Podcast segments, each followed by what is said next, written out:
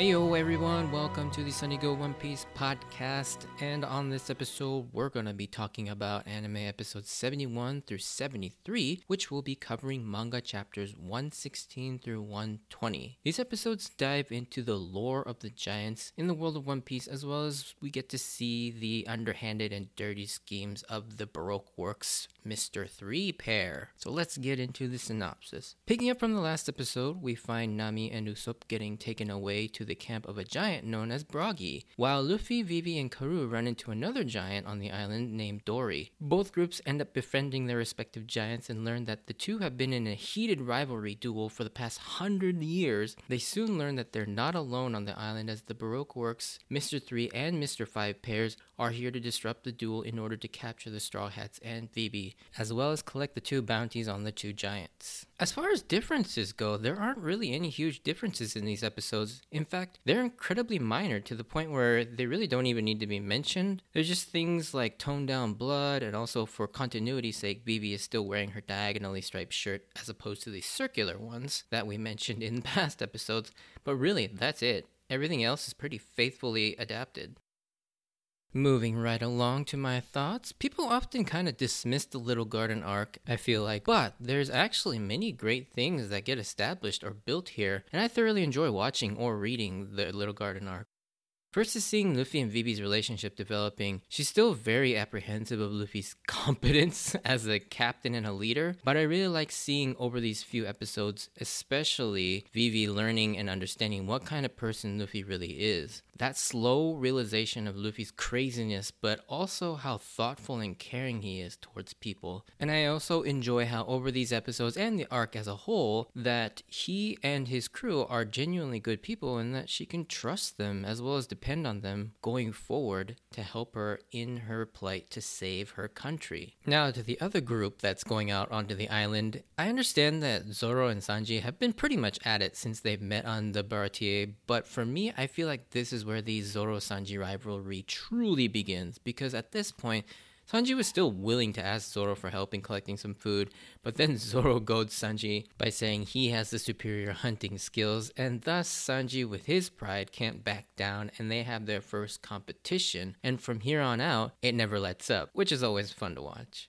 Of course, we can't talk about Little Garden without mentioning the introduction to the Giants, as well as their home country of Elbaf. We're introduced to two longtime dueling giants, Dory and Brogy. The Giants and Elbaf are an ever present race and a place that is referred to throughout the entire series, and we get our first taste of them here. It doesn't take long, but you immediately really take a liking to these two. I love the dialogue between the Giants and the two groups of Straw Hats. For starters, both Dory and Brogy are incredibly likable with how earnest and kind they are, but also incredibly tough. You immediately get that feeling they're both fierce warriors, but also just the most down to earth and welcoming people. Just something about how earnest and down to earth they are. I really like their honorable warrior fighting spirit that they display, the amount of respect they have for the duel and each other really comes across effectively, and you can't help but admire it, just like Usopp and Luffy do.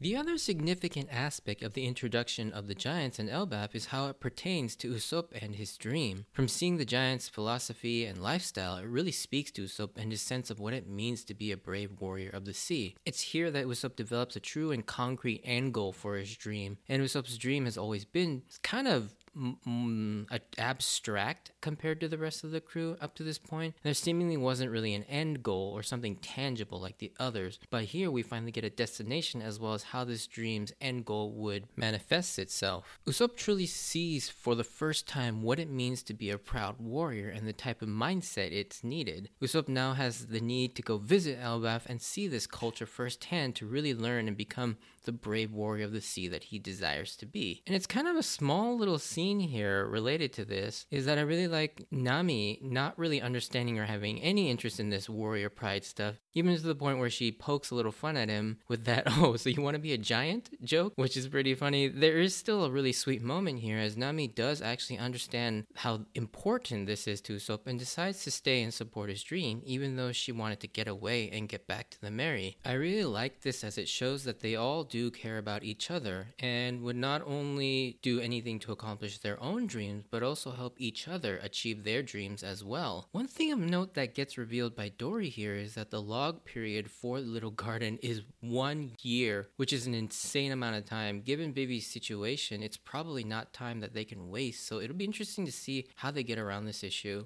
Now that we've been introduced to the Giants, we now move on to the intro of our main villains of the arc. And Oda does it again, creating villains we absolutely despise. Mr. Three's tampering with the Giants duel just hurts and it is so infuriating. This is accomplished so well because of many things that come before it. For example, Mr. Three's cheating and dirty mindset. You just hate seeing a guy this arrogant and full of himself, yet use all these slimy and underhanded methods to win. Just makes your blood boil and pisses you off to no end. Another thing is the story also endears you even more to the Giants in their duel by highlighting Luffy and Usopp's admiration, which contributes to the significance and the attachment to the duel itself as well as the Giants. Next, the world building around Dory and Brogy, as well as Elbaf showing us what this victory actually means to these characters, and us the viewer with Dory's conviction to fight even after being gravely injured by the explosive alcohol. And lastly, the nail in the coffin is just seeing what the victory meant to Brogy after he beats Dory as he's crying tears of joy. And oh man, so heartbreaking because he gets that moment ripped away from him by the conniving Mr. 3, realizing that the victory meant nothing, and that more importantly, he may have just killed his absolute best friend for no reason at all. It's just, yeah, heartbreaking and infuriating. I mean, and we absolutely share in Luffy's frustration here. I mean, he's going nuts with anger, and rightfully so. It sucks. Not to mention, we hate Mr. 5 and Miss Valentine all over again as they capture and torture Karu to lure Vivi, but after he stays true and loyal, he's beaten to a pulp and also gets our blood boiling for all the Baroque Works villains. Yeah, it's like I know how Oda does it and I can pinpoint every little thing that he does to do it, but it always amazes me how he gets us, the reader or viewer, to hate the villains so much and make the ending so satisfying when they get defeated. It's always a marvel and I love it. And then lastly, with these sets of episodes and Little Garden in general, there's that sort of overall theme of pride and integrity and the warrior spirit, which is very present. We see that with the Giants and their duel, it's emphasized greatly with their culture and their attitude towards combat, while being interestingly juxtaposed by a villain like Mr. 3 who fights in the most underhanded and dirtiest ways possible to the point where he doesn't have enough respect or honor to even show his face to his opponents, opting to just take them out from the shadows. And we're left on another tense cliffhanger as Luffy is trapped underneath that giant skull, and the others have been captured by Mr. 3 and Miss Golden Week as they're all tricked by his wax statues. All in all, these episodes do feel very small scale compared to what we've seen in some of the past arcs, but I don't feel like it takes away too much or any at all from the overall feel and storytelling. The Giants, Dory and Brogy are great new characters and super likable, while villains like Mr. 3 and Mr. 5 are just detestable and makes for some really engaging episodes. I, for one, can't wait to talk about the next few episodes on the next podcast. So stay tuned for that next week. It's a rather short episode this week, but I hope you enjoyed it. And if you did, send me a like or a comment. If you want to join me on rewatching One Piece, please consider subscribing. Check out my Instagram and Twitter account at SunnyGo Podcast if you want some updates on when I post new episodes. I know I've been a little slow lately, but it's been a little busy. And if you wanted to see some other random pictures of my manga or other stuff, check those out. And as always, I wanted to thank you for taking the time to listen to my podcast and stay tuned for a small spoiler section if you're interested because I just have a couple things I wanted to talk about. But anyways, if not, hope to see you on the next episode. See ya.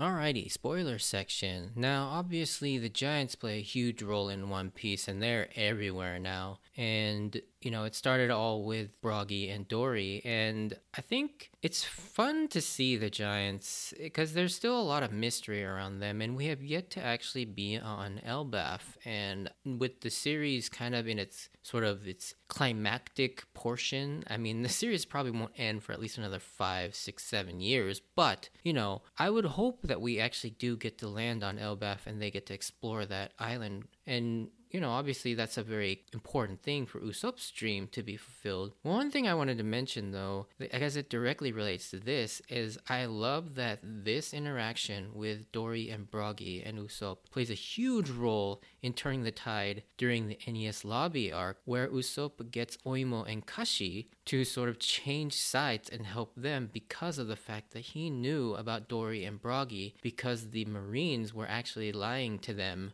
about the fact that they had Dorian Brogy in custody and that in, the only way to let them out was to serve the Marines, which is a really underhanded way. I guess it's not so much the Marines, it was the world government that said that lie to them. But yeah, it's the fact that Usopp built this relationship with Dory and Brogy and him using that relationship and calling it back hundreds of episodes later to help them turn the tide of the Enies Lobby siege was pretty cool to see. And I love that there's this callback to Little Garden from there. But yeah, beyond that, I mean, there are a bunch of giants uh, in different pirate crews as well as zombie giants. There's obviously the experimentation on Punk Hazard to create giants artificially with Caesar and all of that. And you know, we'll obviously get to that when we get to Punk Hazard. And then, you you have one of the most famous emperors, Big Mom, is a giant herself. And so, yeah, we have giants everywhere in the world of One Piece, and this is where it starts. And I like the fact that they keep the giants a pretty significant race in the series. But yeah, that's pretty much all I wanted to talk about for now. Obviously, we'll get into giants more as the series progresses because we still have Saul and we have o- uh, Oimo and Kashi, like I mentioned earlier, and then we have Oars, all of those guys. So we'll definitely get into that in future episodes. But, anyways, thanks for listening, and I'll see you next episode. Bye.